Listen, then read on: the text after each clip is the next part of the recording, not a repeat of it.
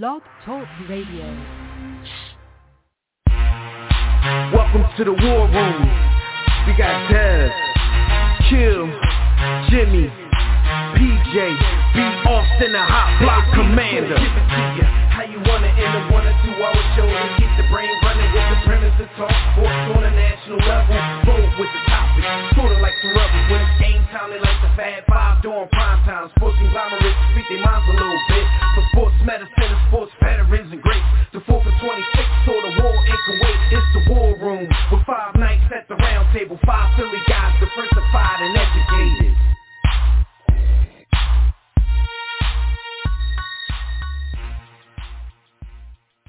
Yo, what's good out there, War Room family? You're once again live in the War Room, brought to you by War Room Sports. On the War Room Sports Podcast Network, I'm one of your hosts. I'm the boy Dev. I'm at the War Room Roundtable flying solo right now. B. Austin and Jimmy the Blueprint will be with us uh, shortly. B. Austin should be with us momentarily. Jimmy the Blueprint will be with us a little bit later in the show. The NBA playoffs are underway, as you all know. Uh, some series are still in the first round, but a few um, are already jumping off to round two. They'll be tipping off this weekend. So let's rap about that. Um, you guys can sit back, relax, bust it up with your guys in the greatest man cave in sports, the War Room. Of course, you can get in on the conversation yourself by signing in right now to the By the Hood chat room at blogtalkradio.com slash the War Room. Or you can join us on Facebook or Twitter at War Room Sports. We'll also be taking your calls in about 30 minutes on the Digital Extreme Tech Hotline. Um, well, I guess, you know, if I don't have any co-hosts in the next few minutes, I might be taking your calls right away just so I can have somebody to talk to. That number is 323-410-0012. Um, uh, we got B. Austin in the building, though. Uh, B, what's what's the deal, yo? What's going on? Man, everything is everything. Salute to the legendary prophet himself, Kwame Brown. Another salute to uh, Kwame Brown. All right, man. I mean, we're going to jump right into everything, but as usual, before we get started, we got to remind you guys that whether you're with us live or not, we just need to uh, we need that support during the week. Anytime we're not live on the air, you can still check out archive episodes of the show and all of our partner shows on the War Room Sports Podcast Network. You can do that either on our website at warroomsports.com or on one of the many major podcast listening platforms. There's never an excuse to miss an episode of the War Room. Uh, after further review with the mayor, John Appetit, with the Burtons, on the couch with the Wilsons, Tissue and the Tape hip hop show with uh, Phil Maddock and Davis Backwards. Um, the Broad Street line with Roy and Chris, man. Whatever you like, we got it right here on the War Room Sports Podcast Network. So do not miss an episode, man. B, Whatever you like. No doubt, man. Let's get right into these hot topics, man. NBA playoffs are heating up. So um, we all know, as usual, if you listen every week, you know that Hot Topics are brought to you by MyBookie. War Room family, it's time for you to make some bread sports betting at MyBookie. If you still haven't checked out MyBookie, uh, you probably just don't like money or something. So look, man, it's time to place your bets. You can lay down some dough on the biggest games in sports, including the NBA and NHL playoffs by joining the War Room and thousands of other online players placing bets at mybookie.ag. No excuses when you win. You get your money, you get it fast, you don't get hassled. They even have in-game live betting so you can place wagers after Anthony Davis and Joel Embiid's body fail their teams That's once cheating. again. So uh, Straight join cheating. now. And my bookie will match 50% of your first deposit up to $1,000. Use the promo code War Room, one word, all caps, War Room, to activate this offer. Visit mybookie.ag Warhouse. today. Play, win, and get paid. That's all there is to it. All right, so like I said, the NBA playoffs are well underway. We got um, we got some some series. Most of Playoffs? the series are still late in the first round, but we got some some teams that handled their business a little bit early, and and the second round is set to start. Uh, one of those teams being Utah, who took out Memphis uh, four to one. Um, Philly finished off uh, Washington four to one, and Atlanta uh, finished off the Knicks four to one. The Knicks are So, back, uh, though. Milwaukee oh. swept the Miami Heat. Uh, Brooklyn got Boston out of there. uh, four to one. So we're gonna look. Let's look first at, at some of the ones that are that are done already. B and we'll we'll start with your Philadelphia 76ers, who dispatched to the Wizards in a gentleman's sweep. Um, it probably should have been a regular sweep, but you know how that goes. Joel Embiid gets injured. Um, he came down wrong. Everybody thought it was a tailbone injury. Uh, MRI shows that he has a slight tear in his meniscus, and he is considered day to day right oh, now. He did miss the game five, um, where they closed out, but in game four, when he went out, um, they just couldn't get over that hump um, I mean, I guess it's a whole different ball, ball game when you have a game plan and then you lose the most important part of your game plan. Game five, they were able to come out most likely with a different game plan since he wasn't there, and they kind of blew the Wizards out of the water. But the the series against the Wizards isn't what's important. Moving forward, um, Joel Embiid on a on a gimpy knee. Are the Sixers are they done? Like is Atlanta yeah. gonna pull the upset?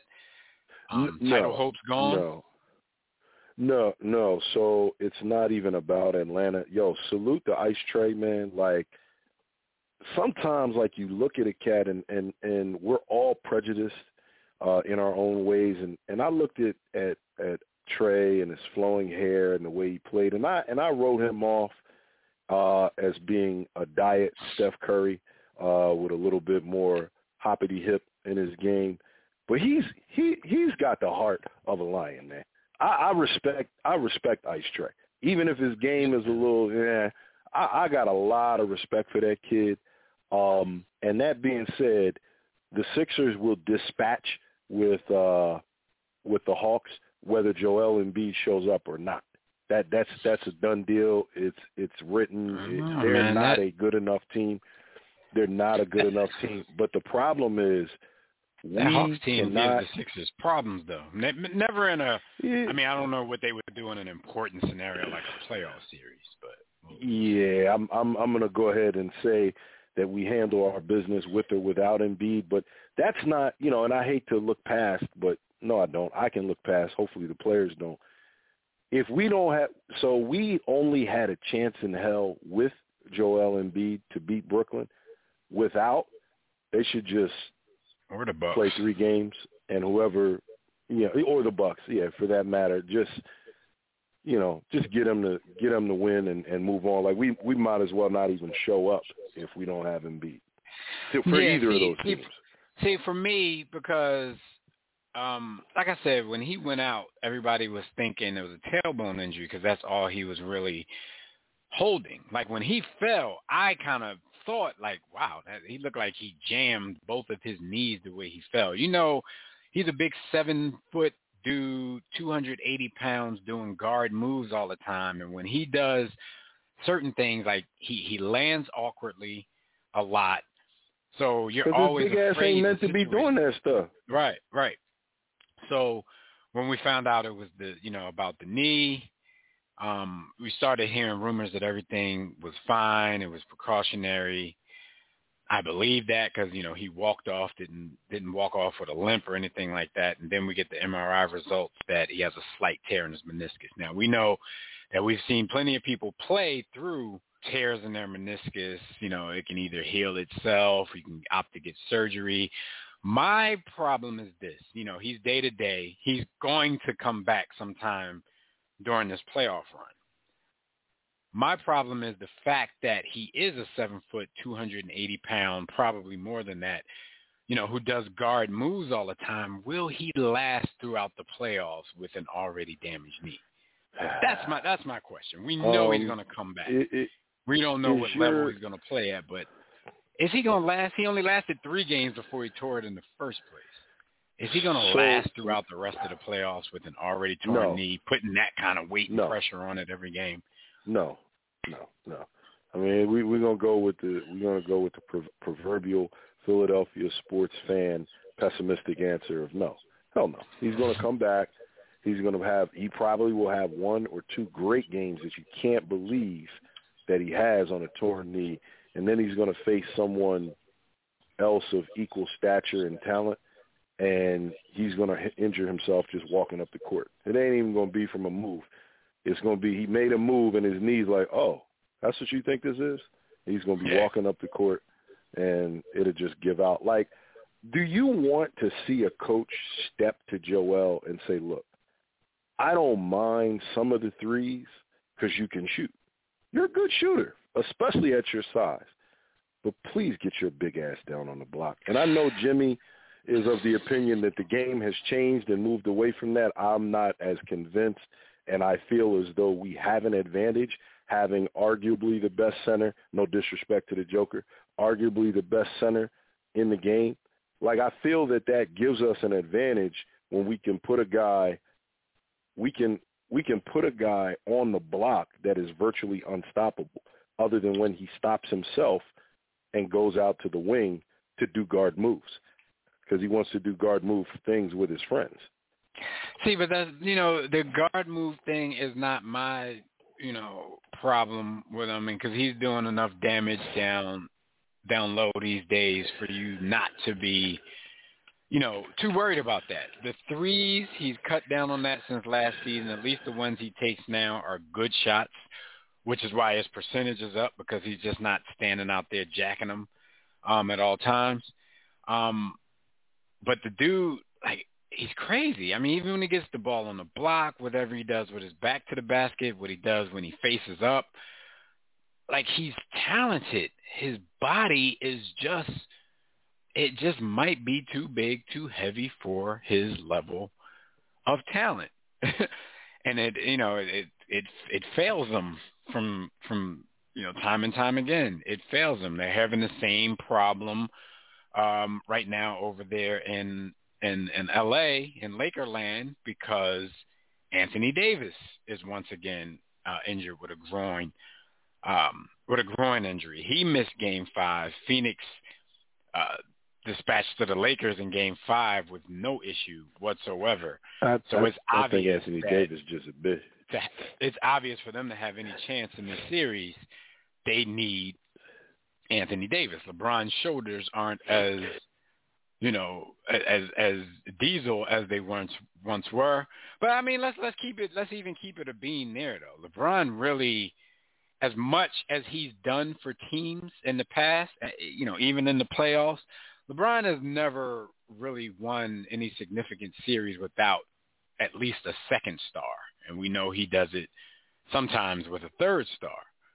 So, you know, I, I think the last time he won without a legitimate second star was like when he was 22 years old and, and carried that team to the NBA Finals. And even on that team, he had some legit players. They just weren't legitimate second superstars. At 36 years I old, think- his advanced age, like, do you think if Anthony Davis doesn't play, you think they have a chance to beat Phoenix two times in a row to get to the second round? Phoenix, maybe, yeah, pot- potentially, because I, I don't think I think Chris Paul's injury is as pivotal in this series as um, talent, talented softy. Um, I, I think that Chris Paul's injury might even be a little bit more significant. I think if he goes out now, granted, The thing was, he started feeling better and then Ayton tweaked it again last game. Yeah. So so Ayton is eating, and I think the problem is uh, Vogel is reticent to insert uh, Lou Williams' homie uh, into the game because he he gets busy on the offensive end, but defensively, him being undersized stands out, and he can't do a thing with Ayton. So that's why you have insert Drummond, and Drummond doesn't do anything offensively um, that's not contrived. And so it's interesting the coaching, you know, the coaching decisions that Vogel is. I, I think Vogel can adjust to beat the Spur, the uh, the Suns, if Chris Paul is truly injured. What they do beyond that is nothing. They'll be home with everybody else. But I, I think the Chris Paul thing factors pretty heavy in this. Yeah, I mean, we'll we'll see. Like like I said, it, it seemed like he was improving. I said, he tweaked it again, so we'll see how he comes out um, in a game six situation. Um, another series I wanted to ask you about. Um, the Lakers, not the Lakers, the Clippers and um, Dallas. If you watch this series, nobody's won on their home court yet. The Clippers took the first two. I mean, the the the Mavericks took the first two. The Clippers took the next two, and then Dallas took Game Five in uh, L.A. Like, what do you see for the rest of this? Like, before a lot of people before thought when it was 2-0 mm-hmm. and the home court advantage was gone, they thought the Clippers were done. I, I generally didn't see it that way and figured they worked yeah. their way back into the series, but now they're down 3-2 and they're in a situation where they have to win two straight. Um, they have to go back to Dallas and win a game, and then they have to come home. If they can win that game, they have to come home.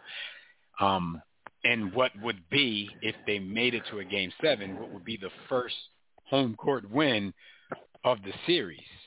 So do you think the Clippers are done? Because Luka seems to do whatever he wants against these dudes, and that includes Paul George and Kawhi Leonard. When whenever he They wants can't to do guard it. him. How however he wants to do it, whenever he wants to do it, um, in in whatever fashion he wants to do it. Before I give my analysis, and and just genuinely, like I'm not I'm not you know trying to trying to take us on a tangent. It, Kawhi Leonard and Paul George are they batches? Are they Charlie batches in your in your estimation? I don't. It's, it's, I don't know. Like the the results. I see some batchery. Yeah, the results seem to point towards that because the crazy part is, you know, these are, you know, Paul George is, has long been one of my favorite players.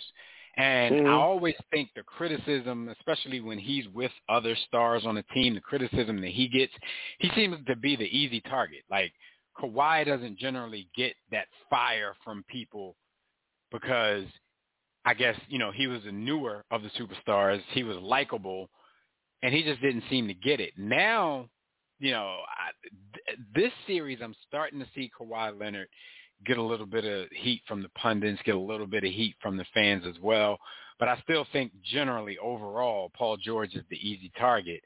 And even if something's not his fault, they're going to blame it on him because Kawhi blame is still him anyway. he's still late in his invincible phase, but I'm starting to think, you know, his armor is starting to weaken uh, a little bit as well. But what you asked, like, it's starting to point that way because at, at least defensively, these are supposed to, like, that was supposed to be their calling card, even though both of these guys are so talented offensively. They were supposed to be the dudes. Oh man, you throw one at them, then you can switch and throw the Throw other the- one at them. you throw the But other Luka's one kind of like, yeah. I don't care. So, Luke, do you like so? guard me? Yeah, that might work for y'all other dudes. Um, and I don't want to take anything away from Luke. Lucas, uh, he he, man, he's every he is as advertised, man. Can't jump over a quarter, and it don't matter because he is a hooper's hooper. He is a hooper's hooper. I, I I love to see him work. I love to see him get busy. He looks like he has fun out there. Um, but I, to to to Kawhi more so than Paul George because I agree with your your assessment there. Kawhi more, yo, pull your skirt down, B. Yo, D up. Like have some pride. Have some pride. If you can give LeBron trouble, and I'm definitely not gonna say stop, stop LeBron, but if you can give LeBron trouble, come on, dog. You still on you still in your prime. Maybe headed towards the backside of the prime, but you still in your prime you supposed to you supposed to make Luka earn it a lot more. Like he's not earning it, he's going out and taking it. Like what's that on your plate? Oh yeah, I wanted that. That's the big piece. Let me have that. Oh, let me have that. Like he does what he wants, and they don't do nothing about. it. And it's like the answer to Luka is no longer I'm a great defender. I'm a lock up. It's I'm Hollywood. I'm gonna try and outscore him which not saying individually these guys aren't as talented or even more so, but in this particular series with this dynamic, that shit ain't working. You got to D up. Like one of them has to see it in their cojones and in their heart to say, look, I'm Kobe. That time in on in on the US the US Team USA where he was like, I'm not really here to do all the scoring that y'all know I can do. whoever the top dog is, put me on him. He ain't scoring tonight. Like somebody got to have that attitude. And I think Rajon Rondo wants to have it, but he's like, look, I can't do it. I'm six two. Which one of you big MFs that with the big contracts, with the hundred million dollar contracts, is going to have some balls and stop this kid? Because this kid is embarrassing us. And the thing is, like a lot of people, I'm, I'm seeing, I'm reading, I'm listening. You know, they're starting to think like the the Clippers are the biggest frauds in the playoffs. Like I am still of the opinion that they're going to win this series. Um, I'm not as confident about that as I were when they were down 0-2 because they're they're now one one loss away, you know, from from dropping that series. You know, at least when you were 0-2, this team still had to beat you twice. Um, and I figured they'd find a way to, to, to grab four. I'm not so convinced anymore. I, I, I'm, you know, if if I'm asked, I still think they will, but maybe it's a matchup situation because I was thinking, if you're, you know, if you're, Clippers, if you're, if you're asked, if Luke, if Luka's asking you, you gonna tell Luka, "Nah, I got you, dog. I think you're gonna be." but even with all the hype from last season, like I was thinking, you know, they might fare better in the playoffs without the hype being a little bit off the radar. But they're struggling here. And even if they do pull this out, like for their sake, I hope it was a matchup thing because if Dallas is giving you this kind of heat, like when you go into the next round against even better teams, like I don't, I don't know Clippers, I don't know. Maybe this team is just not, or maybe they just, maybe they just the Clippers. They just curse, man. They're the Clippers. It, it, it is it is a matchup. Like no matter it who is they get, maybe thing. they will always just be the Clippers. Just like you know, everybody It thinks is- the Cleveland Browns about to win the Super Bowl. It might be proven that the They're the Browns, Browns. is just always going to be the Browns. So How? They're the Browns. I don't care who don't plays know. on. You put Jerry Rice We'll on see. that squad, but I think that I think that Luka is a matchup nightmare, but I still think it's pride, man. I still think these guys have very little dignity about themselves. well, we'll see. We'll see in Game Six and maybe Game Seven. Um, another team that's on the ropes is the Portland Trailblazers, man. In double overtime, Dame Lillard does what Dame Lillard does. It was Dame. It was Dame time. He hit big shot after big shot to to put them in position to stay in that game and to possibly win that game. And then you got guys like we've been telling you all along that Robert Covington's a bum who missed wide open dunks, CJ stepping out of bounds, just things that's happening to go against all the work that Dame put in. Um, yeah, I mean, I mean, Dame has the reputation that he he has, but I've also seen some conversations this week, uh, you know, asking like, you know, when are we going to criticize Dame for not being a winner like we do some other people of his ilk? Um, and at some point, it has to become inevitable. I mean, we know what Dame does, and down the stretch of games and the clutch of games, we know his team isn't the most talented in the world. But but what's fair is fair. But at the same time, you see him have performances like that, and you see his other, you know, the other guys on the team nut up in those situations. Me- man, you just feel sorry. for yeah, like how, how how can you blame Dame for C.J. McCollum stepping out of bounds? How can you blame Robert Covington for deceiving the world just because he's tall? How can you blame those things on on Dame? And I'm gonna ask this, and and I'm biased because I love Dame's game so much, and I'm such a Carmelo Anthony fan. I don't want to see them dudes go home for them for those two reasons, right? I don't want to see them go home, and I might be tripping. In fact, I'm fairly certain I'm tripping. But I'm not starting Robert Covington over Carmelo Anthony. I don't care if Carmelo can't walk and he needs a walker. I'm just not doing it. Do you do you make a little bit of an adjustment and sacrifice the defense that they say Robert Covington brings to the table? Because I can I can assure you, even in his advanced age, Carmelo in 36 to 48 minutes gives you way more offensively. And he might be a little liability defensively, but Yeah. Robert Covington is is a is a is a scuzz bucket. He's a scuzz bucket. Yeah, Yo, God, he must. Scuzz. We know firsthand. Um, first We of know all, firsthand. I've always thought Robert. Wait, hold on, hold on, hold on. was They're paying Robert Covington eighty million dollars. Just make sure when you respond, you keep that in your mind so you can accurately. You know, that's what I'm saying. I mean, I I think Robert Covington overachieved himself into that contract and to whatever notoriety he has around the NBA right now. Um, I still think he's overrated as a defender. Um, he gets, I mean, you know, they count the analytics guys. They count deflections now, so deflections are important. He gets a lot of deflections, but you know, I've watched him one on one get cooked for years in Philly and even now um, in Portland. You're down three two. B, I like I don't have a definitive answer for what you said, but you're down three two. So you might want to try something because your back's against the wall.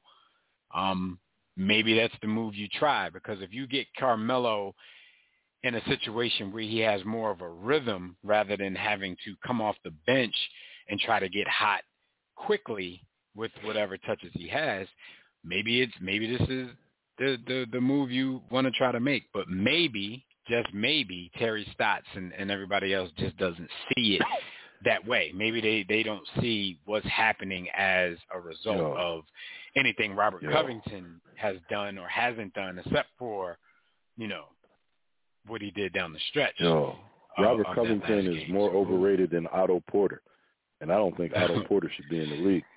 Otto Porter retired a long time ago, it's seemingly, but he's still collecting checks and getting traded. And, Getting a check. yeah.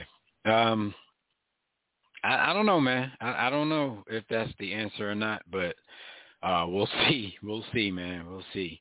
I just feel sorry for Dame at times. At the same time, you know, you know how certain people will respond to that. Oh, you feel sorry for him. Dame, the one that you know he's so prideful. He don't want a super team. Like that's how people like. Because I've seen it this week. I've actually seen people say that. Like, oh, this is what you get when you don't want to join other. I'm like, yo, this is what we've come to in society. Like you're down on a person because you don't want to go out like a punk. But hey, uh, hey. Down on him because he don't dick ride. we criticizing not. Yo, All right, so before we move on from you know our, our playoff check-in, I guess we got to get a little preview here. Like, uh, what's your thoughts on the three seed Milwaukee going to see the two seed Brooklyn? Like we saw Brooklyn do what they did. Granted, you know it was against an undermanned Celtics team. Uh, Tatum scraped out one victory for them with the with the 50 point game. Wait, did they even win the 50 point? Is that the one they won? When he when he dropped 50? I think that was the one they won. Yeah. so he scraped out one victory for him. Um, like I said, the, the Celtics are Yo, pretty much undermanned. light skin, light skin, Don't light have skin a tough, legitimate man. big, but do you need that against um, um, Brooklyn? You, you're just No, you're just out, man. You just don't have the firepower to stay up with these guys because I don't think Brooklyn played great games. You know, every No. game No, no, this series, but it, like with them, it just doesn't matter. So, what do you? How do you see Brooklyn faring against a Milwaukee team who's going to be a little bit more formidable, um, a little bit bigger as a team, uh, much better defensively as a team than the Celtics? Like, how's Yo. this series? Yo, I'm just gonna answer that this way, man. The Flat Earth Bull is a first ballot Hall of Famer, capable of coming right off vacation, smelling like some nice tea, and he'll give you 40. The other bull that's out of shape and fat, he'll give you 45, 12, and 11. Right after a meal. And then right after spaghetti, bolognese. And then you got this seven foot dude that plays small forward and shooting guard that no one has ever seen. They don't they don't even have to play well. Beanpole. They don't they don't have to play well. The matter of fact, they're not playing well. It's one it's two dudes will play well and want to get the night off even though he's on on the court. That's what they're doing. If the And- three of them And if the three of them gets off at put once, it together, any team Oh, my. stand a chance? Any team. Listen, man, I might take them over to God. No, I ain't gonna even get into that. But yo, they're they're they're they're scary, and I don't think they'll reach their pinnacle this season, whether they win a chip or not. Whether they win a chip or not, that team is not at full potential. until they have an off season and they face some adversity and they go through it together. If they stay together for any length of serious time, they're a problem, man. They are a problem. They're a problem. All right. Um, down in Miami after getting sweet, sweet swept by the Milwaukee Bucks and and and what was essentially a revenge series from last season. Um, Jimmy Butler will be a free agent looking for the max. Do you give Jimmy Butler the max? There was a, there was also some rumblings that you know Jimmy was starting to be that teammate that he has a reputation for being. You know when he gets a little perturbed. Because they playing like some hoes. Right. Tyler Herro off but, doing he TikToks. But Jimmy Butler didn't have a good go of it either, though. So it's not just they yeah, playing like some hoes. They all play like some hoes. So one, if you're Yeah. Miami, do you give Jimmy Butler this max? Um, and, and what do you Listen. think about you know Y'all, y'all, him y'all wearing know out, how I feel. wearing out his welcome? There's a lot of pundits Y'all- that think he played his last game for the Heat, thinking they're not going. Yeah, to he has. Yeah, oh, he think has. So you, don't- I, so you don't think I, they're going to pay I him? separate. No, they're not going to pay him. Well, not what he's asking. I separate. I'm objective. I separate my love of a player's game from what I think should be done on the business side. Y'all know Isolation Joseph is one of my all-time favorite players, and I think he was overpaid.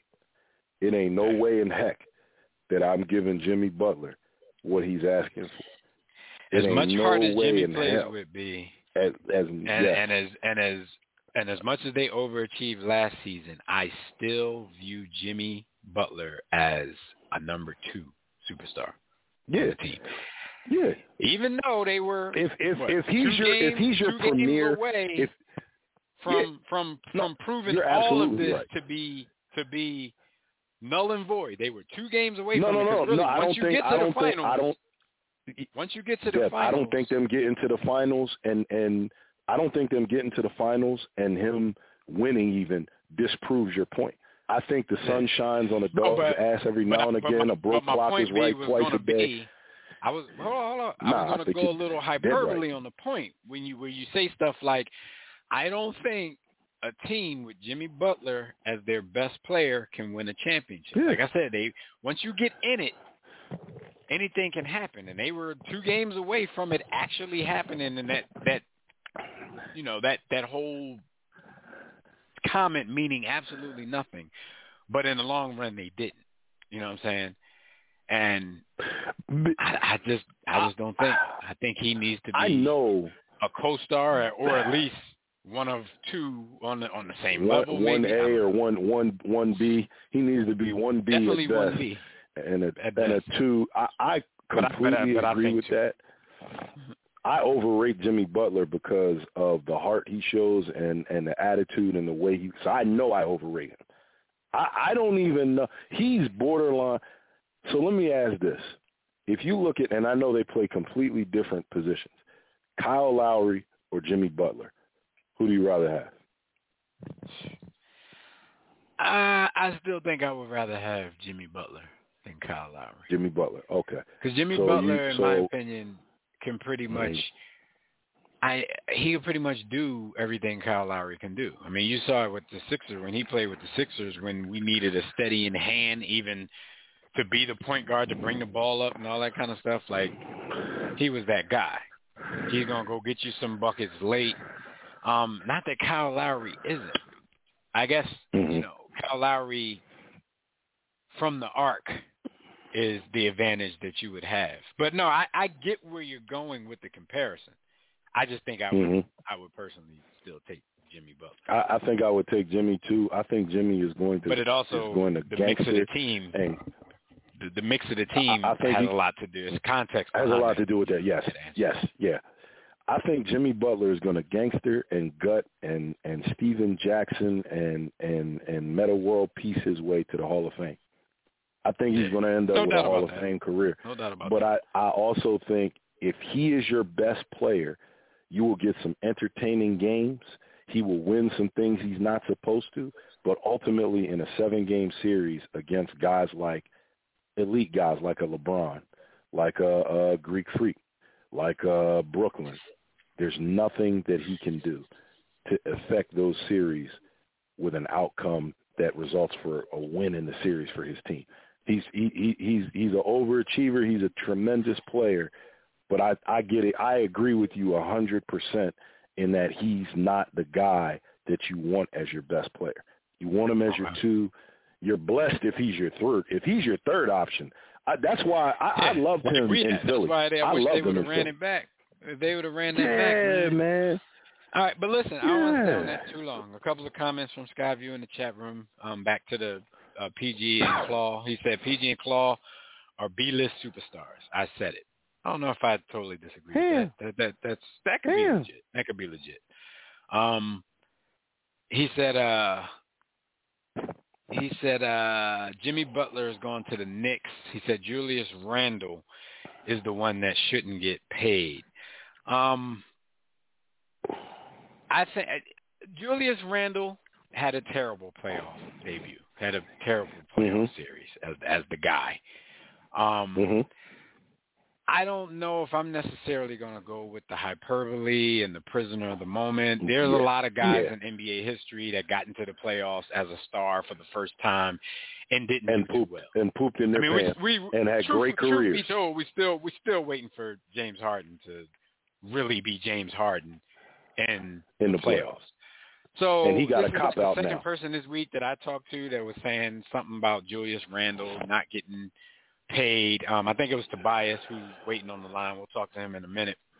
He said the same thing, but I don't think the Knicks are in position to do that. Like, you know, at, at, truthfully, you know, truth be told, what he did during the regular season qualifies him to be a max level player. Now, if the Yes, Knicks I agree. were good enough, which they haven't been, to make the playoffs maybe two, three times in a row, or at least two times in the last two, you know, three, four years, then we would know a little bit more about that. Like, had they gone to the playoffs last year and he crapped the bed, and then they made the playoffs again this year, and then he crapped the bed, you know, if you know, Then it's a, was then it's becoming habitual. Then No, it, then it's a it's a a it's a yeah. he hadn't even been a Knick all that long. So that's what I'm saying. Yeah. Like, you need more. So we can't even say last year. Let's say larger Knicks larger sample to the playoffs larger next sample year, size. you Mhm. definitely need a larger sample size. The fact that they've only had one year with him in this capacity, you know, as a star, you know, most improved player, all star, and his, and this happens to be his contract year, yeah, it puts them in a bind. But if they're going to keep him, they have to max him out. Like they have to. They really I'm- don't have I'm a choice. hopeful- He's their best player right now, and we've seen the Knicks during free agency when there's big when any big name is out there and they swear they have a chance at it. People are showing you that the New York Knicks are not the move. People are not That's signing not a destination. Yeah. Right. So, what choice do they have so- but to sign, re-sign their best player at a max contract? Funny, funny you say that. So And I think he could can fix improve. the Knicks. I, I I fix the Knicks, and I'm hopeful that this doesn't happen. Derrick Rose stays. You give him a hybrid position where he gets he gets to start 50% of the time, and he gets to come off the bench 50% of the time. And I only say that because you're monitoring him. I think he, he needs to play a bigger role uh, than he does, and I think he can get back to all-star caliber. Never back to what he was, but I, I, I think you can get a good three solid seasons out of that dude if you play your cards right with him. So Derrick Rose comes back.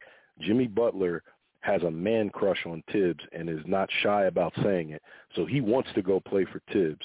You bring in two shooters, one a guard, one a big, and you pay Zach, uh, you pay um, Julius Randle because Nice. he can improve, and he's shown you that his versatility and his work ethic to improve his game is immaculate. That's I'm proud of that B, kid. B. He pooped. He That's- pooped. that he was pooped my the bed point. in the playoffs. That was my point all week. Like to write Yeah. him off this quickly for Nah. a bad five game series and his debut as a Yo. star in the playoffs.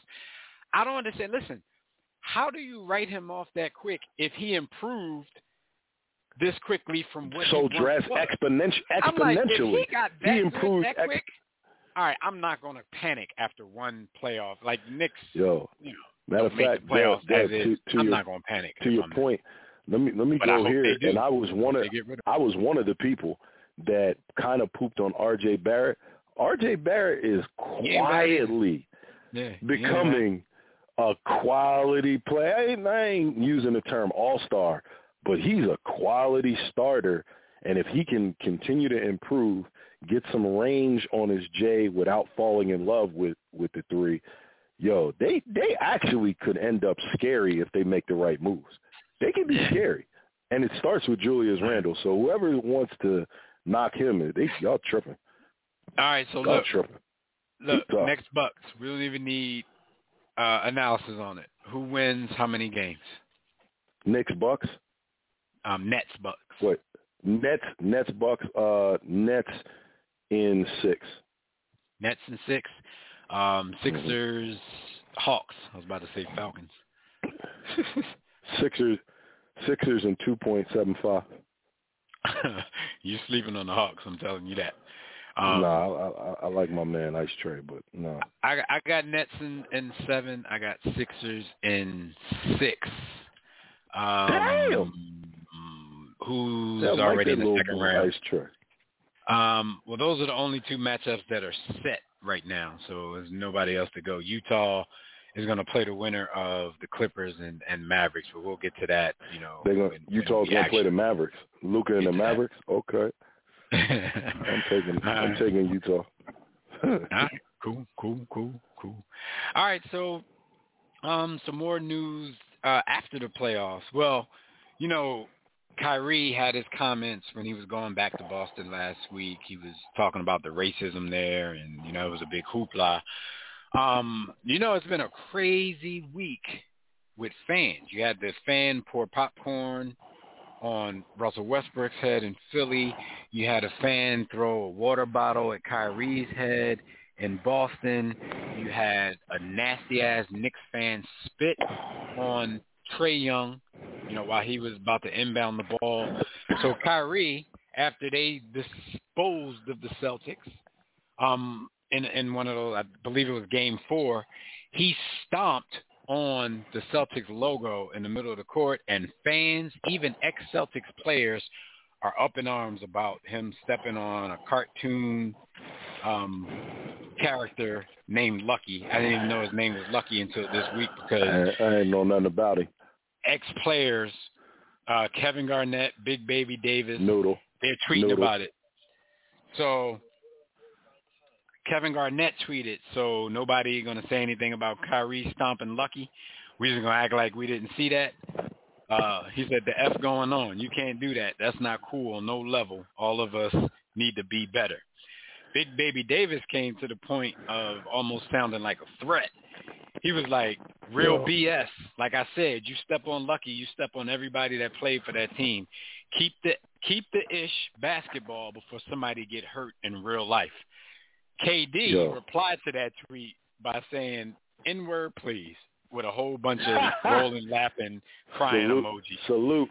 Salute. Yeah, 'cause you- to you sound like a sucker. And I don't typically salute. Yeah. Yo, you sound like a what? A sucker. Yes. You sound like Yo, a sucker coon. Big Big Baby bounces Defending around Boston on my on my like on that. my respect. Uh, he he bounces around on my respect tree because I've heard interviews where he sounds very articulate and intelligent, and I respect it.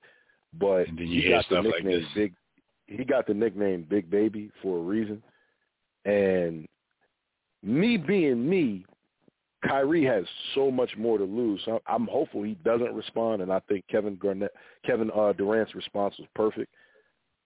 I would have to test that. I would have to test that it was a veiled, not very well veiled threat. I'd have to test that.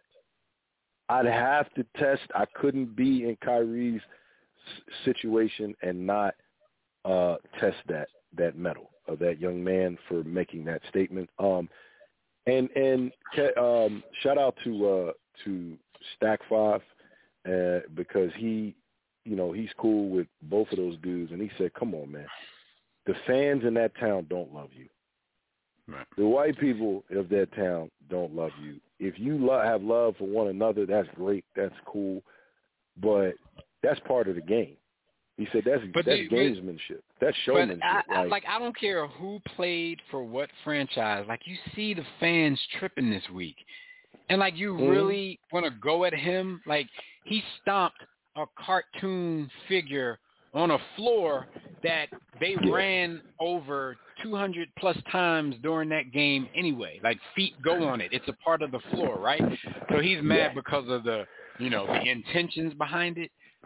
Dude, you didn't come out Yeah. and say anything live on Twitter when the fan threw a bottle at Kyrie's head. So yo, you you really look you really look a little suspect right now. Big baby Davis, Very. like FOH, cuz. Very. Like, all right, so more Celtics news. Danny Ainge has decided to step down as the Celtics president. And he's gotten to basically name his replacement. His replacement is going to be Brad Stevens.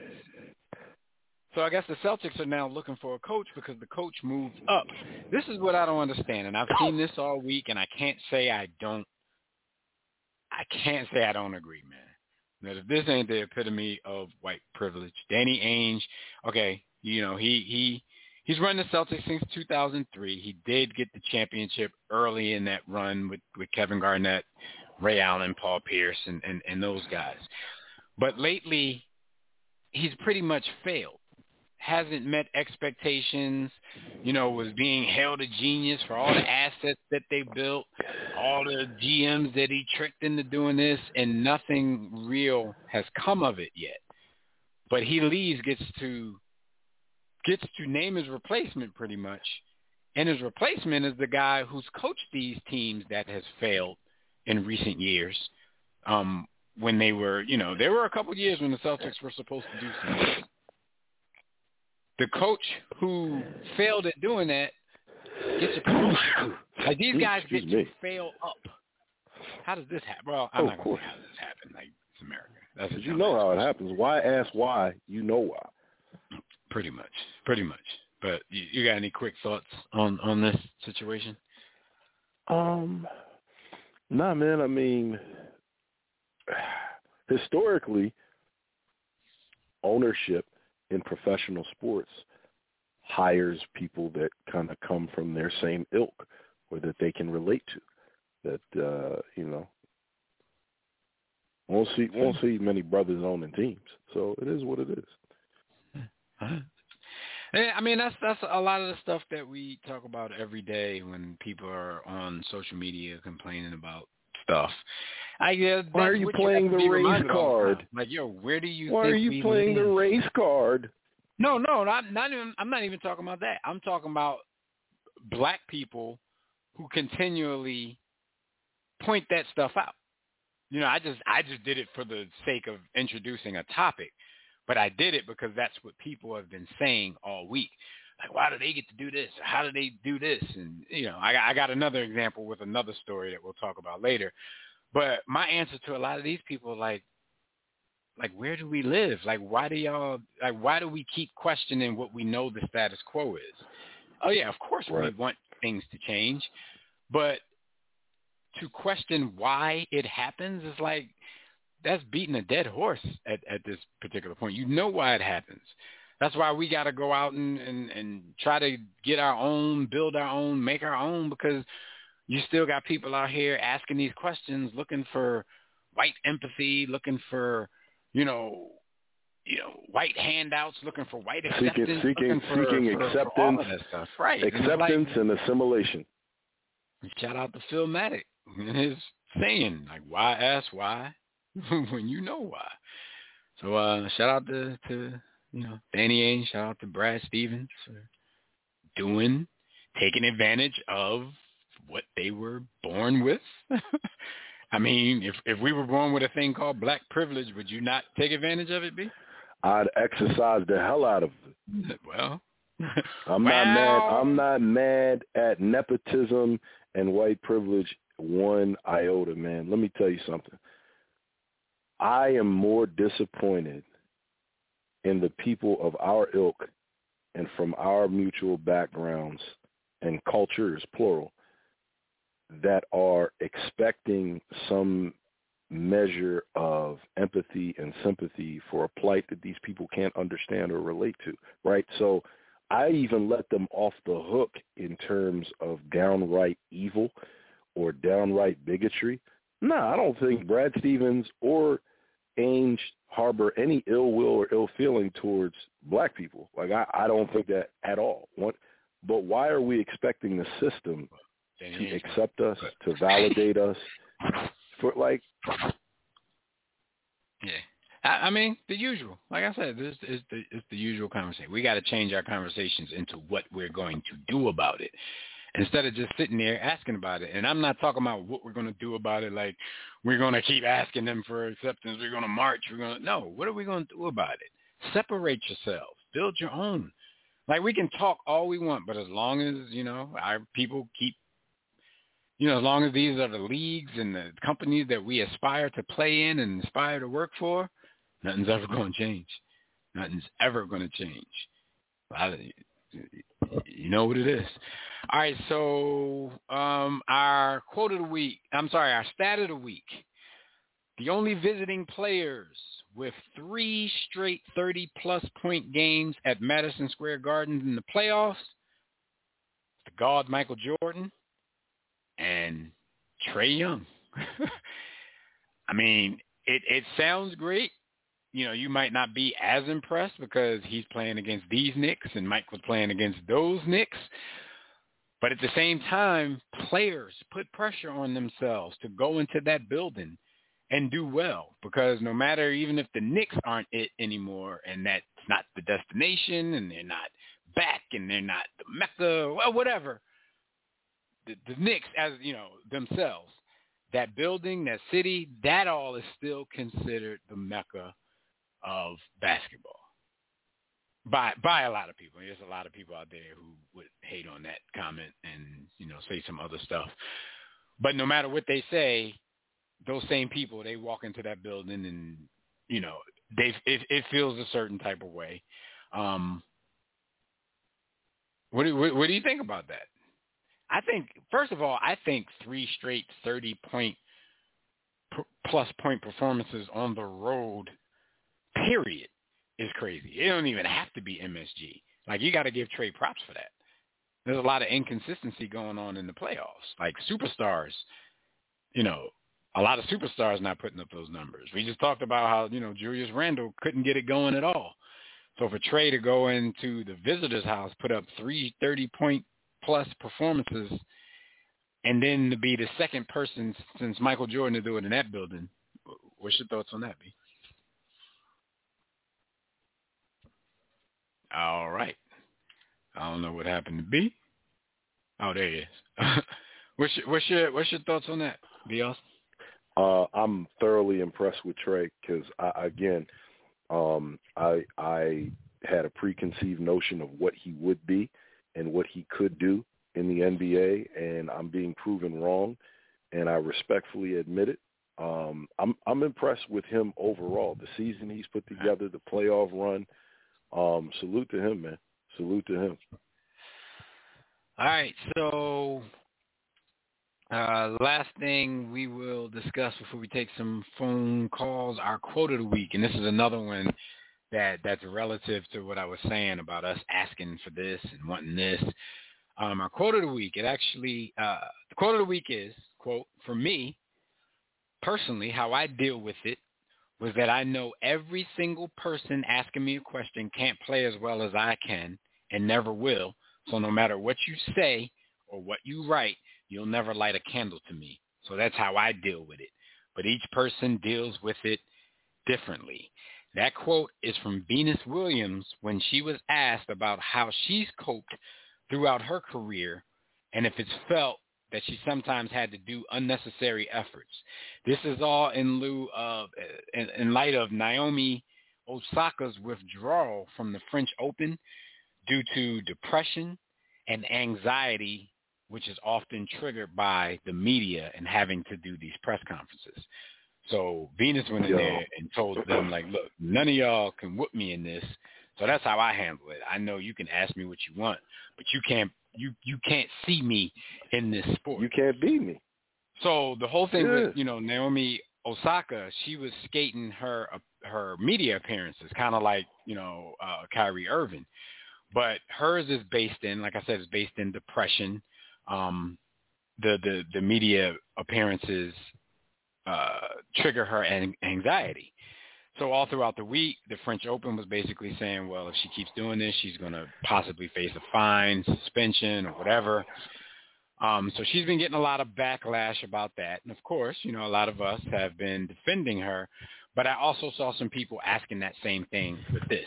If Naomi Osaka was white, she'd be getting applauded for this, blah, blah, blah. You're wasting your breath. Mental health. Because even though Yeah. we all know this, what does it mean? Like, why, why do you I- I don't care treatment? Why do you about, like- Yeah, Right, and, and and somebody was, you know, they were like, you know, the whole thing would be a different exercise in empathy if it, if if the person was like, okay, f their empathy, like, yeah, you know, uh, when we stop looking to be for to fit in validation and be and a part of that, acceptance. yeah, when we stop Yeah, looking for that, then maybe we can move on and and and I get can- over some things. It America I can tell it you is. one. I can tell you one hundred percent where Naomi Osaka's mental health issues stem from. One hundred. I'm. I'm.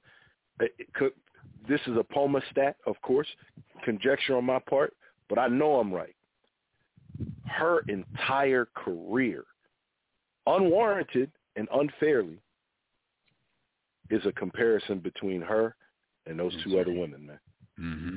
Her and Serena, and to a lesser Mhm. to a lesser extent Venus, like, and having Mhm. to answer those questions all the time about her.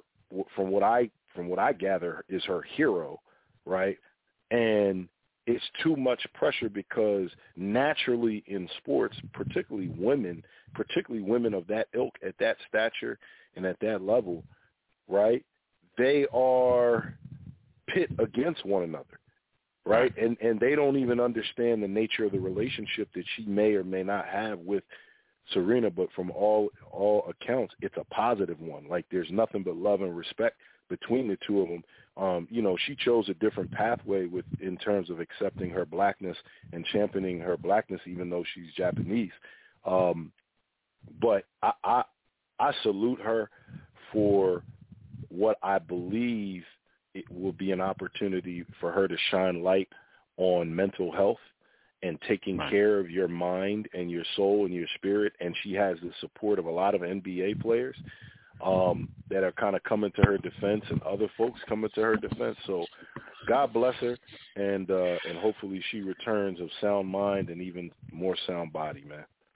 Yeah, but at the highest point that she's been in her young career, that's that's to me is how you know this is a serious thing for her to withdraw from these tournaments. Oh yeah, Because you know, once you Oh, get yeah. into this conversation, the whole thing, just like it was with Serena, just like it was with Tiger, how many majors can you win? Can you surpass, you know, who has the greatest amount of majors? And she's dropping out of majors because of depression and anxiety. You have to take that seriously. Because, you know, if it was It's just no longer because it seems it seems to me she's always been just just a tennis player, and what I mean by that is not just it's she's special, but she comes into this for the joy of the game. Everything else that comes with it, she probably wasn't prepared for. She wasn't prepared for it to turn into a circus. Right. She wasn't prepared for that. All right, so um, before we talk about what happened while everybody was on the ground, we're gonna go take a couple quick phone calls. We got the homie Tobias calling in from out in AZ. What up, Tobias? Roll damn his eyes. What up? Hi, Hey, Dev sorry. spoke. Yeah, 'cause I already know uh, B. Austin's probably like with KG when they talk about Kyrie, like those are good folk in Boston. You know, everybody picks on the Southerners, but look at these Northerners here. But uh, you know, one, I hear all these hot take media saying Luka's the best 22-year-old they ever seen. I got to throw on the cape here. There's a guy who played for the Bulls with two bad knees now who won the MVP at age 22 and took the Bulls to the East- Eastern Conference. Come back out the first round first before we crown him the best 22-year-old ever. Now, oh he's yeah, a great true, player. true, true. He's a great talent. But I think part like it's a deeper conversation right here. You see all these guys coming at 19, 20, 21, killing the league. Do you think it's partly because of the way the game is played now? With the rules, you can't touch anybody now. Every most of these guys are young because even like let's say even AI Of course. in the league. No, I, I, There are a I, lot it definitely guys. is because you know Luka is of that hardened Trae Young ilk, where a lot of his game is predicated on trying to draw fraudulent contact. You know, he got game. Yeah. I'm not going to say he doesn't. And I'm not even going to sit here like, I mean, you say what you want. I, I think Luka might be a better player at 22 than Derrick Rose. MVP is subjective, and there's a lot of context behind that. Yeah, I don't know if Derrick Rose would have done the same thing playing in the West. Not not his individual performance, but as far as going to the conference finals and all that kind of stuff. Um, Uh, hey, you know, Dev, it, I, I, it's, I we're still in that right cycle there, where it's a little difficult to do that in the West. Hey, and I if you got, look at I got to stop you right there also. and then, this it, but, Chico- Tobias, even if you look at the statistics, if you're one of the statistic boys, which I'm not, you know, they don't tell the whole story. Like his MVP season stats don't hold a candle to what what, Can I what ask you a Luka did question? this season. But it's a different league. It's a, you know stuff changes. Yeah. How many how, how many assists can you get if you kick it out and Ronnie Brewer or Keith Bogans is wide open? Yeah, but but just like I told you, it's context to everything. Different Yeah, league. that's, that's a legitimate. That's, that's, that's definitely legitimate. That is a legitimate point. Because we're playing we're we're living in an NBA now where the worst no name on your team can hit a three. So if they leave him wide open and you draw the defense and you kick it out, these dudes are going to hit shots because that's all they practice now. It's a primary shot. Yeah. No, it, it's And- definitely a different league, no doubt. It, it, it's different league. And like one thing about the Clippers, the problem is that they got it. They're paying and treating number twos as they are number ones. Both those Mm. guys are number twos. And I hate to say it, I know Kawhi got a chip. He, he's a number two because Two of 'em. I remember.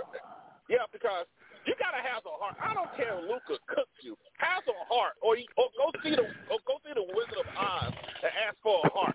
Because if you gonna go down, go down swinging. Because I say this right. Here's the here's the thing that kills me. They ain't getting no hard screens to switch off of. The guy just walk over. All right, hey Reggie Jack, you six one. You guard Luka. Why does this make sense? they, they they let Luka, who's six seven, go against a six one guy, eat willingly, and Luka's killing him. It's like it doesn't make sense. It it shows they have no heart, and Right. that's the issue. Yep. I agree wholeheartedly. Yo, Yeah. and uh, shout out to you, Ronnie Brewer. We, you still a friend of the show. The children are the future. Yeah, No yeah. doubt. But, hey, but, but but you know, but like the Clip, but the Clippers, right? And like the reason I say they number twos is I remember like with Scottie, everybody thought Scottie Pippen was gonna be a number one when Michael Jordan left. It's not even about talent a lot of times as number one. It's about, hey, are you gonna do this media obligation? Are you the leader of this team? Are you willing to take all Mentality. those arrows and swords? That's the thing. That's what makes LeBron what he's been good at that stuff. Even though he even though he's gonna blame KCP and AD when they lose the series.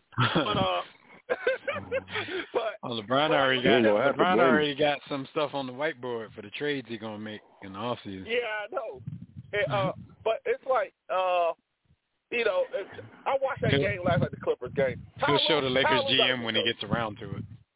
Yeah. Who got exposed? Ty, Ty Lue, Ty Lue got exposed, right? My, Ty Lue I- I- got bruh, exposed years ago, man. He ain't a good I know, coach. but but here's the part that kills me.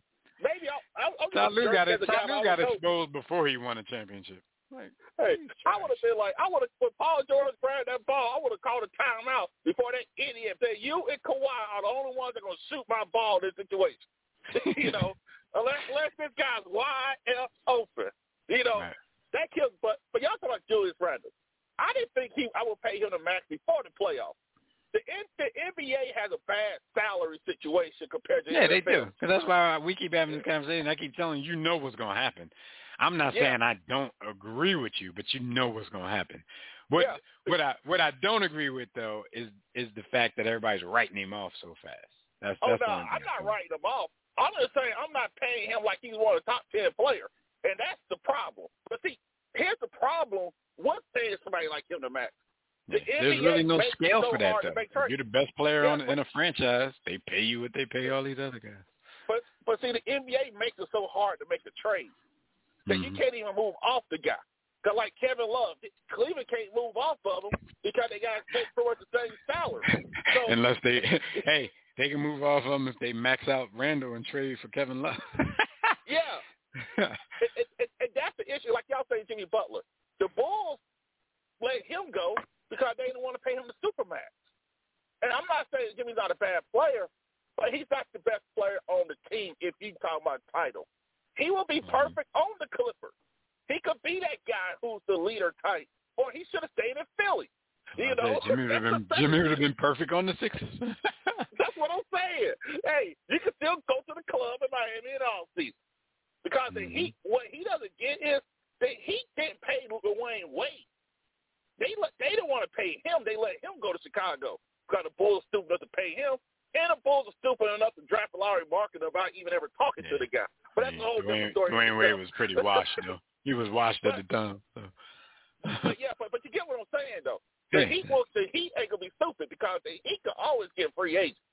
You know, uh the Knicks Hey, if the Heat if the Heat can pay Udonis Haslem the league minimum, they could pay Dwyane Wade the max. Yeah. And by the way, be also like this. The Nets do have fans. The Nets fan base is all the hips that gentrify black people out of Brooklyn. That's their fan base. Know, Uh, Mhm.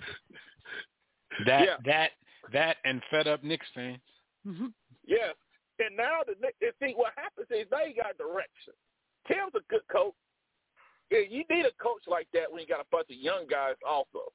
That uh and I, that's why I thought Doc was a good that you need someone to instill that stuff in them as young players and it carries over to them. Ca carry over to them. Derrick Rose also swears by Tim.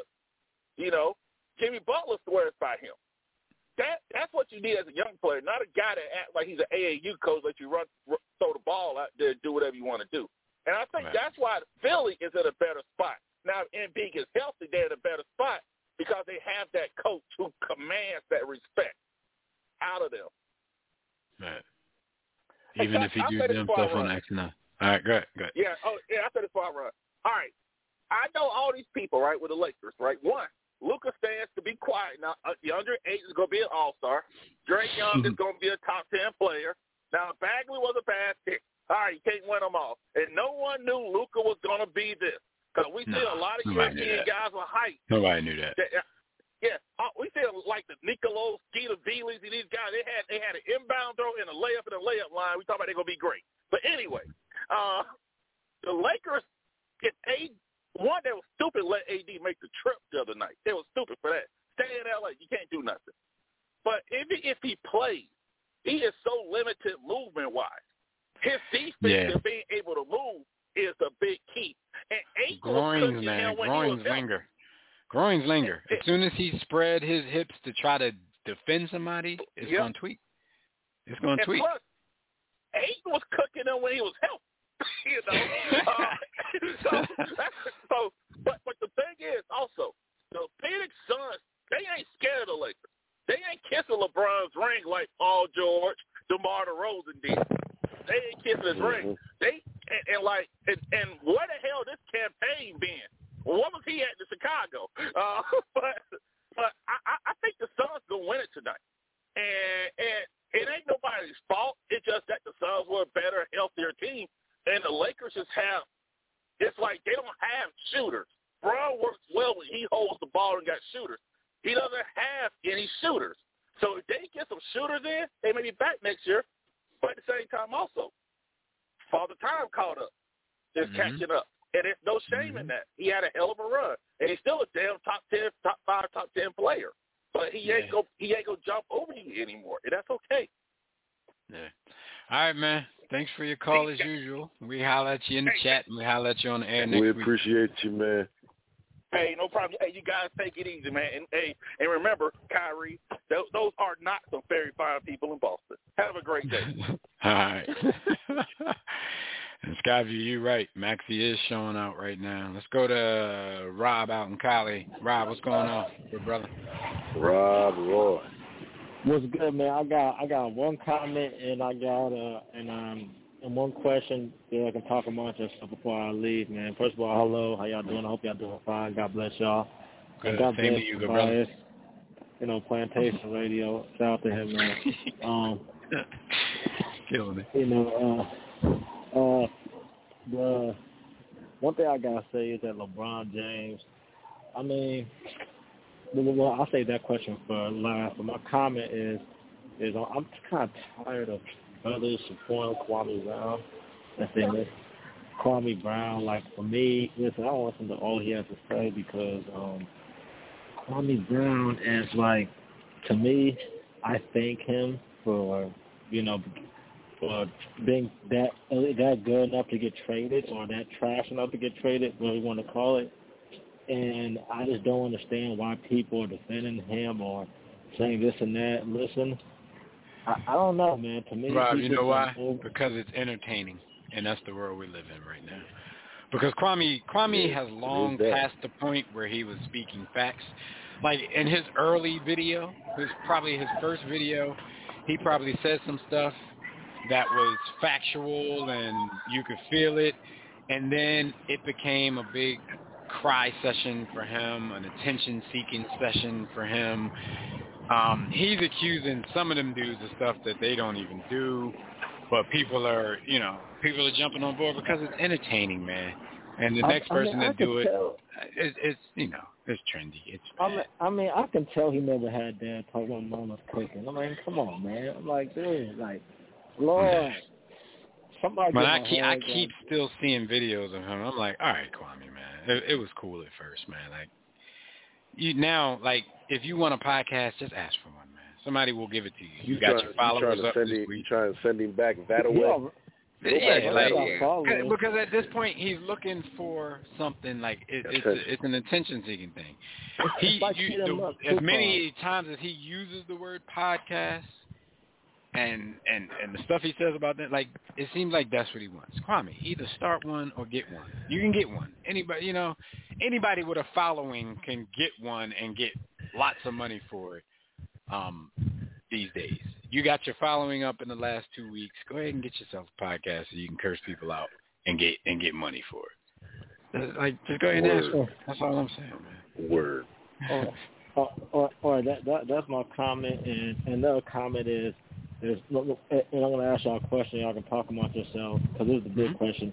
But but my comment is, I'm tired of these people, Eagles fans, talking about, oh Carson Wentz left Indy because he didn't want to compete with Jalen Hurts.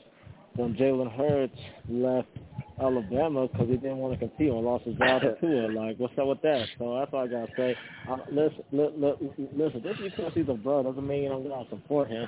To me, he only won one game, and he he was inaccurate anyway. So that's all I gotta say. Don't get me started on this game. Y- y'all can All right. dissect this game.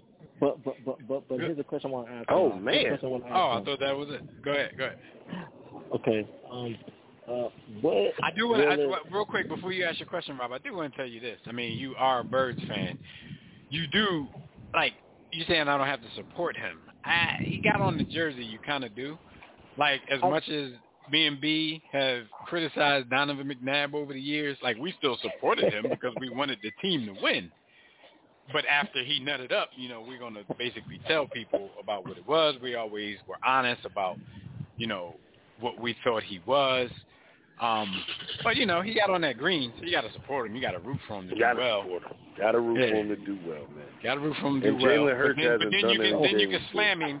You can slam him when he do what you know he's going to do anyway. Oh oh so that's all I oh, was, for sure. I was Oh. saying. And Oh, and oh, about sure. and about I- I him not competing, it's kind of not the same though. College has a finite lifespan, and I get it. I, you know, I'm not saying that you know he didn't pack it up and and you know tail between his legs, but there's a little bit of context between that too. College has a finite lifespan, so if you go ahead and get your spot jacked and dude wins the championship, you're pretty not much going to play last year. This is your last year to try to get to the NFL. So I don't have time to be sitting here competing with the guy who just took my place and won the championship because he's younger. The job is his. There wasn't really going to be a competition.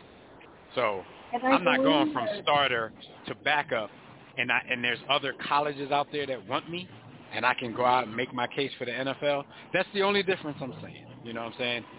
Oh. That, that's that's the only difference I see. Good Yeah. But I feel you. Oh yeah. All right, what's your Oh, question yeah. so we can Oh, talk about that? Oh. Also? Oh, oh yes, oh, oh, oh yes. I don't, want, I don't want people to think I'm willing for him to do bad. Listen, I thought Black uh, Philly Markovic was a black Neanderthal, but when he put up seven, six, seven touchdowns against Redskins, I was rooting. And, and if anybody wants to look at some old audio of uh, that show War Room Sports where they talked about when B. Austin just dissected and just demolished the corpse of of Washington Redskins. I ain't gonna lie, that audio clip was like one of the. I, I, when I was sad, when I was sad some days, I, I you know, Go I just listen to that. that for this Yeah. after. Oh, well, That's one of the best. Hey, hey, that'll make you feel better, and AI can't get a run. That'll make you feel better whenever you need it. But no, right, that's what I'm saying. We knew what you meant. The only reason we stepped in because people that are listening, they might not know what you mean, and they like, damn, he rooting against his old team. We know that you're gonna support the dude. We just saying, you know, just watch how you say it because people gonna think like, oh, he's not even rooting for They're his gonna own team. misinterpret that. Sure, Right. I We we get I- you. We get you. Come on. yo, We yo, we've yo, been I- around I, too long.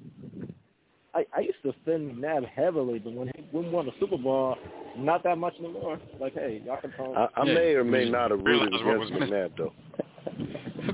may or may yeah, I. I was about to say like I can't speak for B on that one because it was a whole different beef with them two. Like it really would have been on site had they had had that been had we been with Jimmy at that event where he met McNabb, that we may or may not have been kicked out of that event and banned from further um, sports media uh, get-togethers due to what B. Austin may have started in that venue. But Rob, what's your question? What's your question so we can uh, answer Dang, that off air? I mean, line. Yeah, he would have stolen. Pushing the line. He would have rumbled him. I hate bull. I hate bull. He And, and, the wh- Super and whether or not we 2004. agree with him stealing him, Okay. you know, he he, you know, he's he's our brother, so we had to follow up. Okay. So we'd all got arrested, and it, it would have been a, a whole thing. Right. I'm Okay, sure it would have uh, been the prison question- war room. All right, what's your question, my Uh, man? Uh, my question would be is uh, what if when the Lake if the Lakers get eliminated in the first round, how would this affect LeBron's legacy, and what would it say about him competing in the West versus competing in the East? Because in the East, you know, he, uh, with virtually nobody that one year when they got swept by swept by the That's a good um, State Warriors, Yeah. he he ran he ran through them like I never I never thought I ever heard a player say this. It was DeMar Rosen. He said, "Well, if we would have had LeBron on our team, we, we would have we we would have uh we would uh we would run through teams too." You Yeah, Demar? Sometimes for that, and I like Yeah. Demar Derozan. All right, right. Hey, I mean, hey, I- thanks, thanks yeah. for your call, man. We're gonna um we're gonna talk about this, so stay on the line. I'm I'm gonna just uh mute the call, but stay on the line. We're gonna talk a little bit about this question that you asked in LeBron, man. Peace. All right, B. Yeah, let, let let's talk about it for a minute. What what did it do for his legacy? In my opinion, LeBron's legacy is etched in stone. What it's going to Yeah. do it's going to give Jordan The stands, right? Mhm. But, but but you know Jordan stands. Even even if they don't hate him, it's going to give them ammunition because because his stands have been stupid enough to mention Jordan losing in the first round when he was new and fresh to the league the first couple times that he was in the playoffs. That that that's silly because we've come to a point where okay, we no longer allow players to grow. Like you got to be you know, multiple rounds in the playoffs right away. So just to be desperate in this whole GOAT debate that silly people always have, they say stuff like, well, Michael Jordan lost in the first round. LeBron ain't blah, blah, blah. So if anything, it'll give fuel to that dumbass conversation because he'll be this late in, the, in, in his career, you know, still one of the top players in the league, playing with one of the top players in the league, losing in the first round of the playoffs. As far as his legacy, I think his legacy is, is, is pretty much etched in stone. But the comparison between what happens during his run out east and his and his run out west, there is going to be a distinct difference in that. The only saving grace was the fact that they were able to get that bubble championship. And I don't care what anybody says, and this has nothing to do with the fact that the Lakers won. I think anybody, and I had this conversation with somebody last night, and they brought it up to me, saying they think, you know, they try they're trying to create the narrative that, you know, because of COVID and because of the bubble that last season's championship run was so difficult when in all actuality with no distractions, you being able to live there and basically have an AAU a live-in AAU tournament at Disney, I actually think it was less pressure for the players. You're, Dog, we you're, saw you cats. we say, saw cats coming off the street and and Right. and hoop it up. Right. You had dudes like T.J. Warren dropping 50s and, you know, Jamal Murray was in there showing out and the Phoenix Suns won eight straight. Like a lot of those situations, you take those distractions away and people ball a little bit better. If you look look at um the fact, you know how especially in the playoffs, they always talk about how role players don't travel well. Well, these role players got the ball because there were no fans in the stands heckling them. There was nobody screaming Yo. in their ears. Like Yo, real talk, yo. Who is TJ that was Warren? the saving grace. The fact that I he got a know. chip right there, that was the saving grace of it. Because if you think about his time in the West so far, you had a not make the playoffs, then you had the championship, and then you have what might happen this season. So LeBron, who I've always dubbed as one of the luckiest athletes to ever live, because it takes luck. You know, any any run like this, Tom Brady, you know, and all, all of this stuff takes a, a certain level of of luck. But I think the fact that he was able to sandwich these two situations with a championship, um, I, I think that's what, what would pretty much save them. Uh, B. Austin's having some technical difficulties right now. I'm waiting to uh, for him to, to fix that so he can chime in. All right, here he is. Um, and B, what I was what I was saying before you started, I was just saying I think LeBron is one of the luckiest people, luckiest players in any sport to ever come along, and it, and it kind of takes that type of thing. You know, it takes we we know it takes luck, some luck to be as great as some of the guys like you know LeBron, Tom Brady, you know MJ, all of these people who held serve they like still, that. They still have to. They have to perform.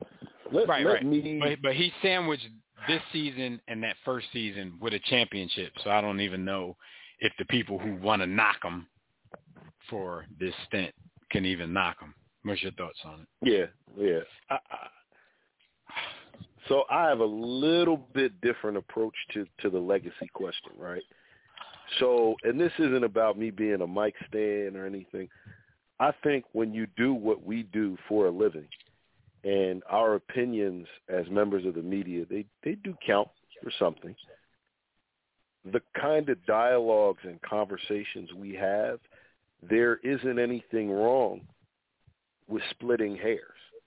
Now, what I will say is it's a foregone conclusion that LeBron Raymond James is one of the top 10 greatest basketball players to ever exist in the universe. Dev don't like it when we say universe because we don't know what's going on on another planet. But Yeah, I, I'm Jar Jar a go- Binks, Jar Jar Binks was like seven feet. He might give ball the, all these dudes ball the shit out of uh, out of. Um, I'm I'm not. I, I think that that is etched in stone. But can we move LeBron around in the top ten, in the top five?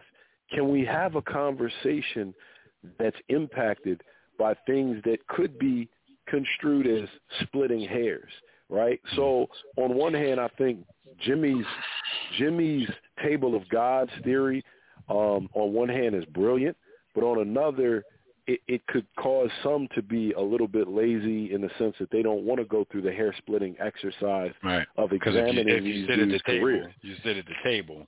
You sit at the table, you just at the table, yeah, you, you know, and, which is cool. And and I everybody agree at with the that. table ain't equal. everybody at the table shouldn't get the big piece of chicken. We mm-hmm. know that we know that Mike should get the big piece of chicken. He should get the first macaroni. You know, these are things that that are universally accepted. The peach cobbler, he should get the first slice, and it doesn't matter how big it is. The rest of you cats figure it out. Um, so so for me, I acknowledge him as being a top ten all time player. I acknowledge him as being the best in the league once um, Kobe decided to hang that mantle up, uh, I acknowledge that he is is like something we've never seen before. He is. But I personally don't mind hair splitting and examining his game. And so with that being said, yeah, if you go out in the first round, because I know how hard you work to stack the deck in your favor as opposed mm-hmm. to compete against. You don't want to play against Anthony Davis. You want him on your team. You don't want to play against Dwyane Wade. You want him on your team. Those things for me mean something. That's not just here. So when you stack the deck in your favor, it doesn't work. And then your media team and the pundits come in and blame everyone, including Chris Bosh. I just that's bush league to me. And I'm not I'm not saying that LeBron is at fault, although he has to be aware of it, and I think he does have some input on that narrative. But that's conjecture on my part. But these are things that happen, right? LeBron has input over every narrative that comes from his team. everywhere. Yeah, so I, I knowing that as I as we do, yeah, I'm I'm I'm with you in that he is etched in stone in the top in the top 10. Where I deviate a little bit is we can talk about is he 10 or is he 1, and we know he's not 1. So let's talk about it, and how does this impact him being ranked in the top 5 versus top 10? So that You know what the funniest part of this whole thing is going to be? The fact that you just sat here and said this man is a top 10 I'm not even going to say human being. You just said this man is a top 10 being in the uni- in the, in universe, the universe, to pick up a basketball, and people will still yes. say you hating because he because you ain't say yes. he was the best. yes, I you realize in the world, Craig, in the league, in the world, top ten being in, in the, the universe. universe, Chewbacca included, and and people Predator, say you Predator included, people Predator you included because you ain't say he was the best. That's how it is. And uh, Skyview said, uh, here's the legacy that will make a difference. LeBron's production chops in Hollywood. Movie producers have the most billionaires per capita than any other industry. That'll be his personal Jordan brand on top of the I Promise School, Pastor Rock. no doubt. All right, so let's um talk real quick about what happened this week why y'all on the grind and why y'all on the grind is brought to you by Digital Extreme Technologies. If you or your business need a custom website, look no further for dynamic, professional, and affordable custom website solutions. You need Digital Extreme Technologies.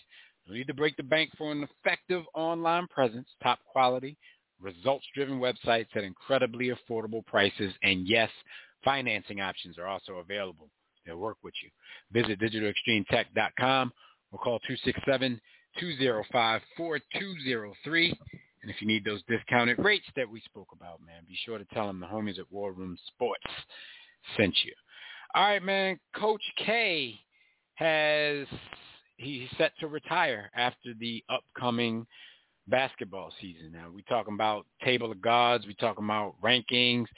Where, where, where's Coach K in the pantheon of college basketball coaches? Is he one? Is he top five? Is he top ten? Where does Coach K rank in all of this? Uh, I hate Duke, and I like you know anything that I that I he say has to be qualified.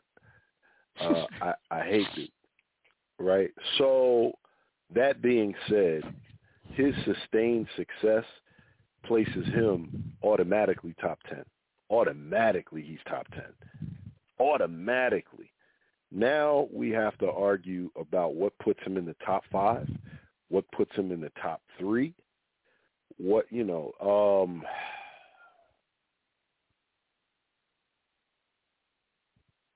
Yeah, I, I'm I'm gonna go automatic top ten bid, and I'm gonna go questionable top five, and I'm gonna go double double or triple question top three. He's not my number one though. He's not. I'm gonna go. I'm gonna go. I'm gonna go automatic bid into the top five. And top five, okay. Yeah, I'm gonna go automatic bid into right. the top five, and then you know right. it's a question of whether or not he belongs in the top three. No matter what people feel about Duke, you know the longevity. Yeah, yeah, yeah, yeah. yeah. And and the fact, yeah. you know, he he built that. Like he didn't run up in. Yeah. No, no, no. My hate for were- Duke cannot cannot Right. slight him, man. My hate for Yeah, Duke no. cannot slight that dude. But man. even- but- he- I think but you're right. I think he's no top Duke. five. There is no Duke Yeah, without him. Coach K. Like He's a lot of people, you know, they already joined like these blue blood programs and they just kept the greatness or maybe in some cases restored the greatness to where it once was.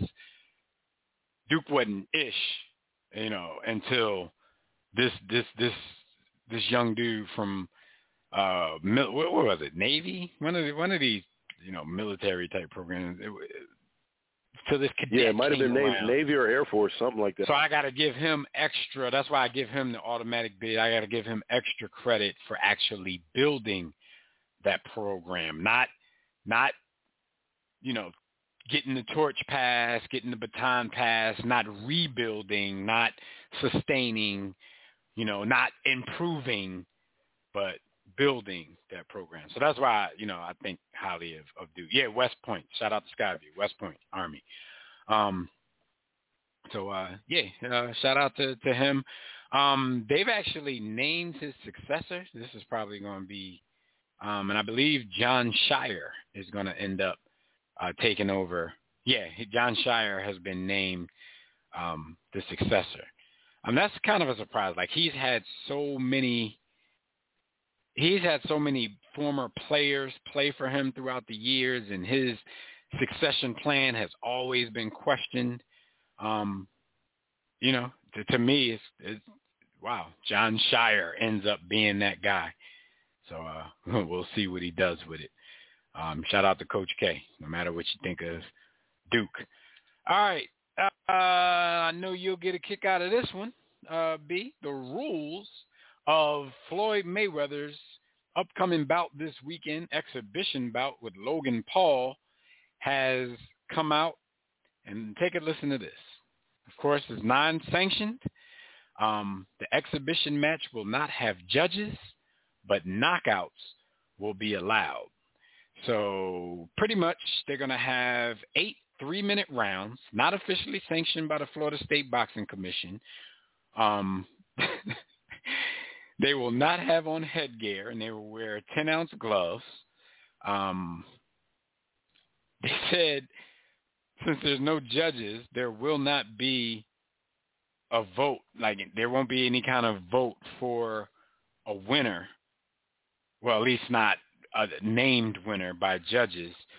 Um, but the exhibition does not count towards the professional records. What this looks like to me, B, whether it's an exhibition or real, sanctioned or unsanctioned, it looks like Floyd is still trying to hold on to that zero on the on the on the back of his record. No, but this looks like this is him again not taking any chances because he know whether it's sanctioned or unsanctioned, if he loses this match and it's legitimate, like you know, lose with a with a judging system, a scoring system, people are going to look at this as a loss anyway. And I think he's so insecure about that zero.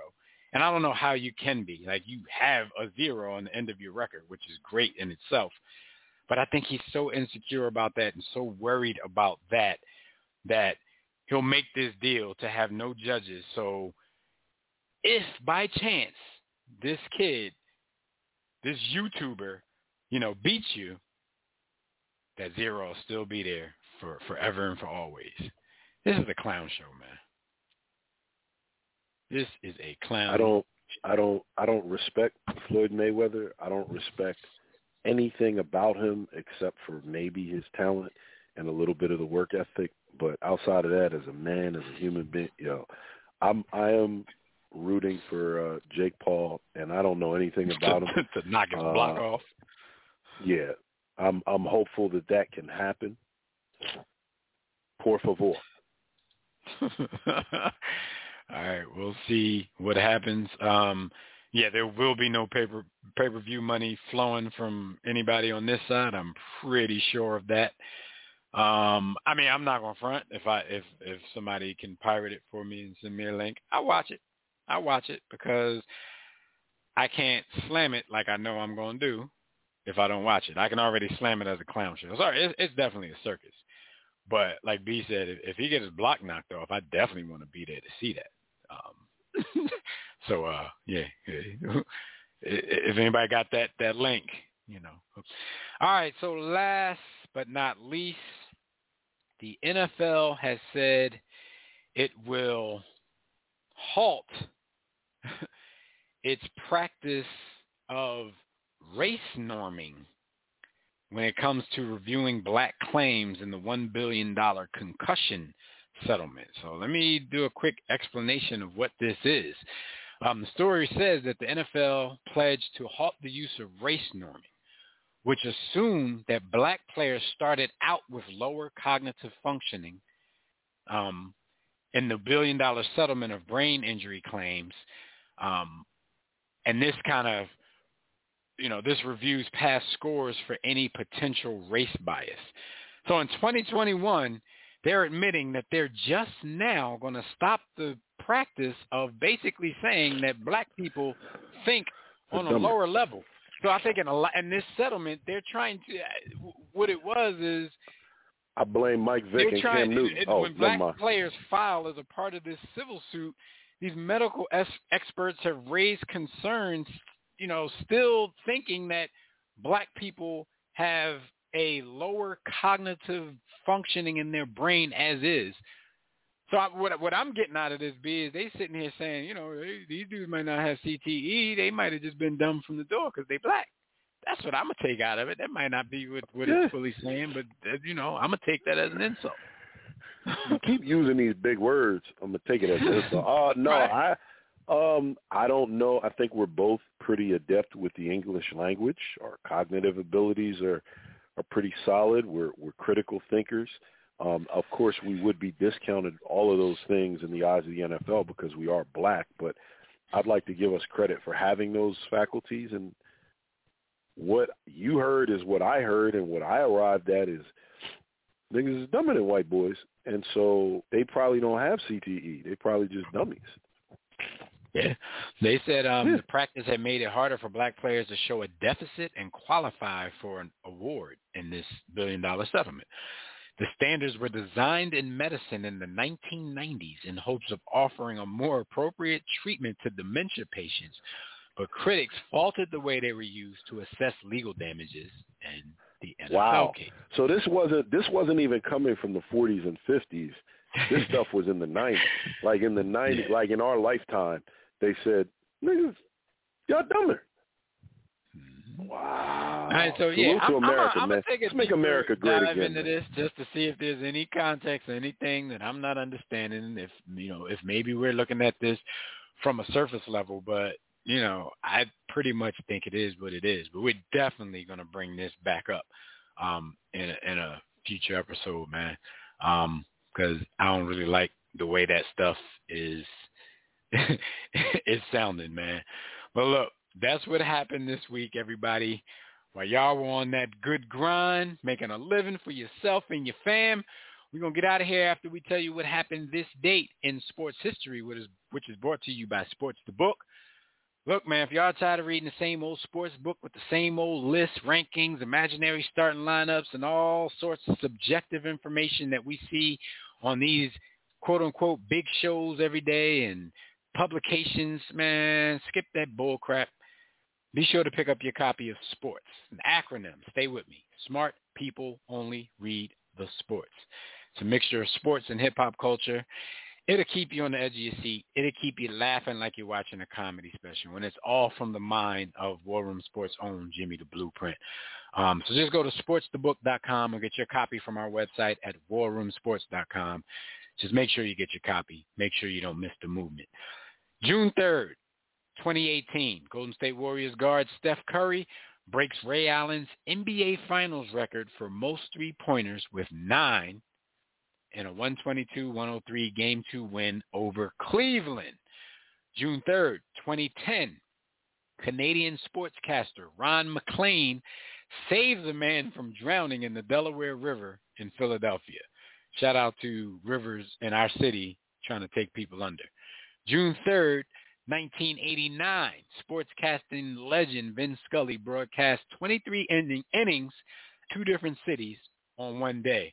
That makes me laugh. It makes me think about what Charles Barkley always saying about ESPN. He's like, hell no, I won't work for ESPN. They make you work for that for that ten million dollars.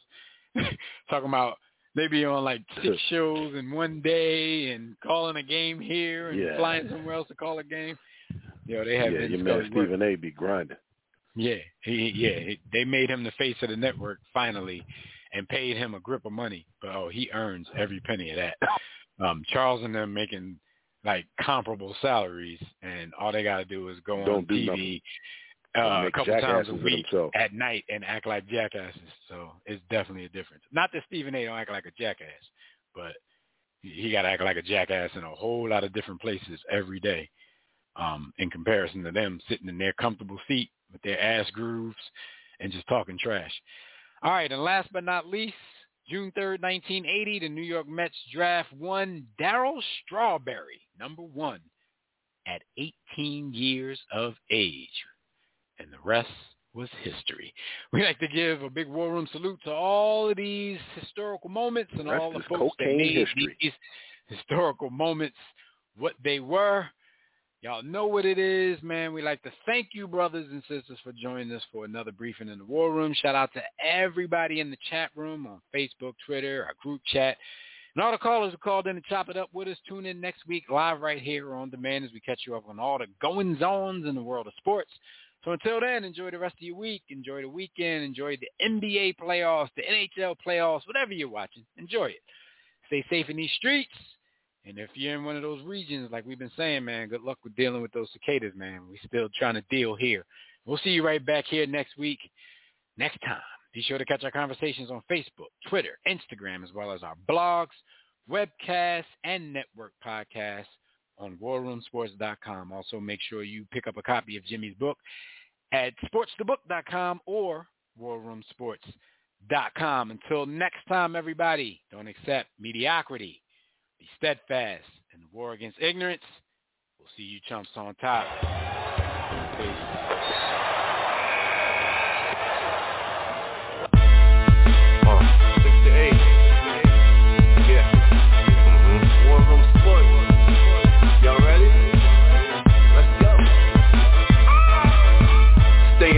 Jimmy.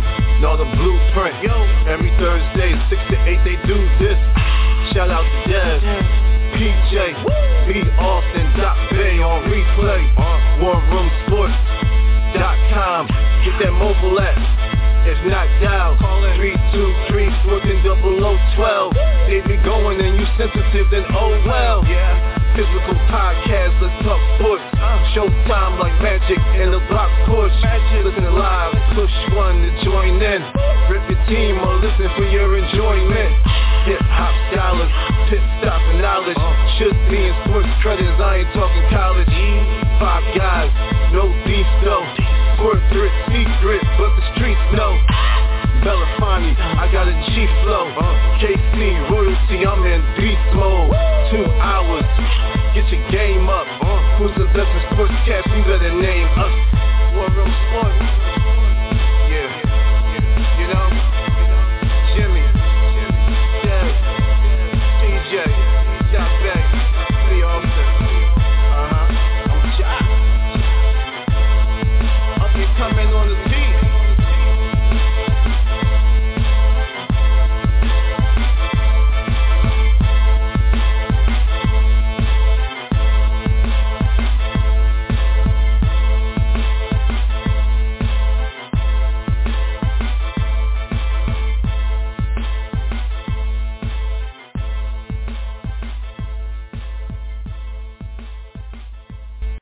War Room Sports. www.warroomsports.com. What? Ain't no more to it.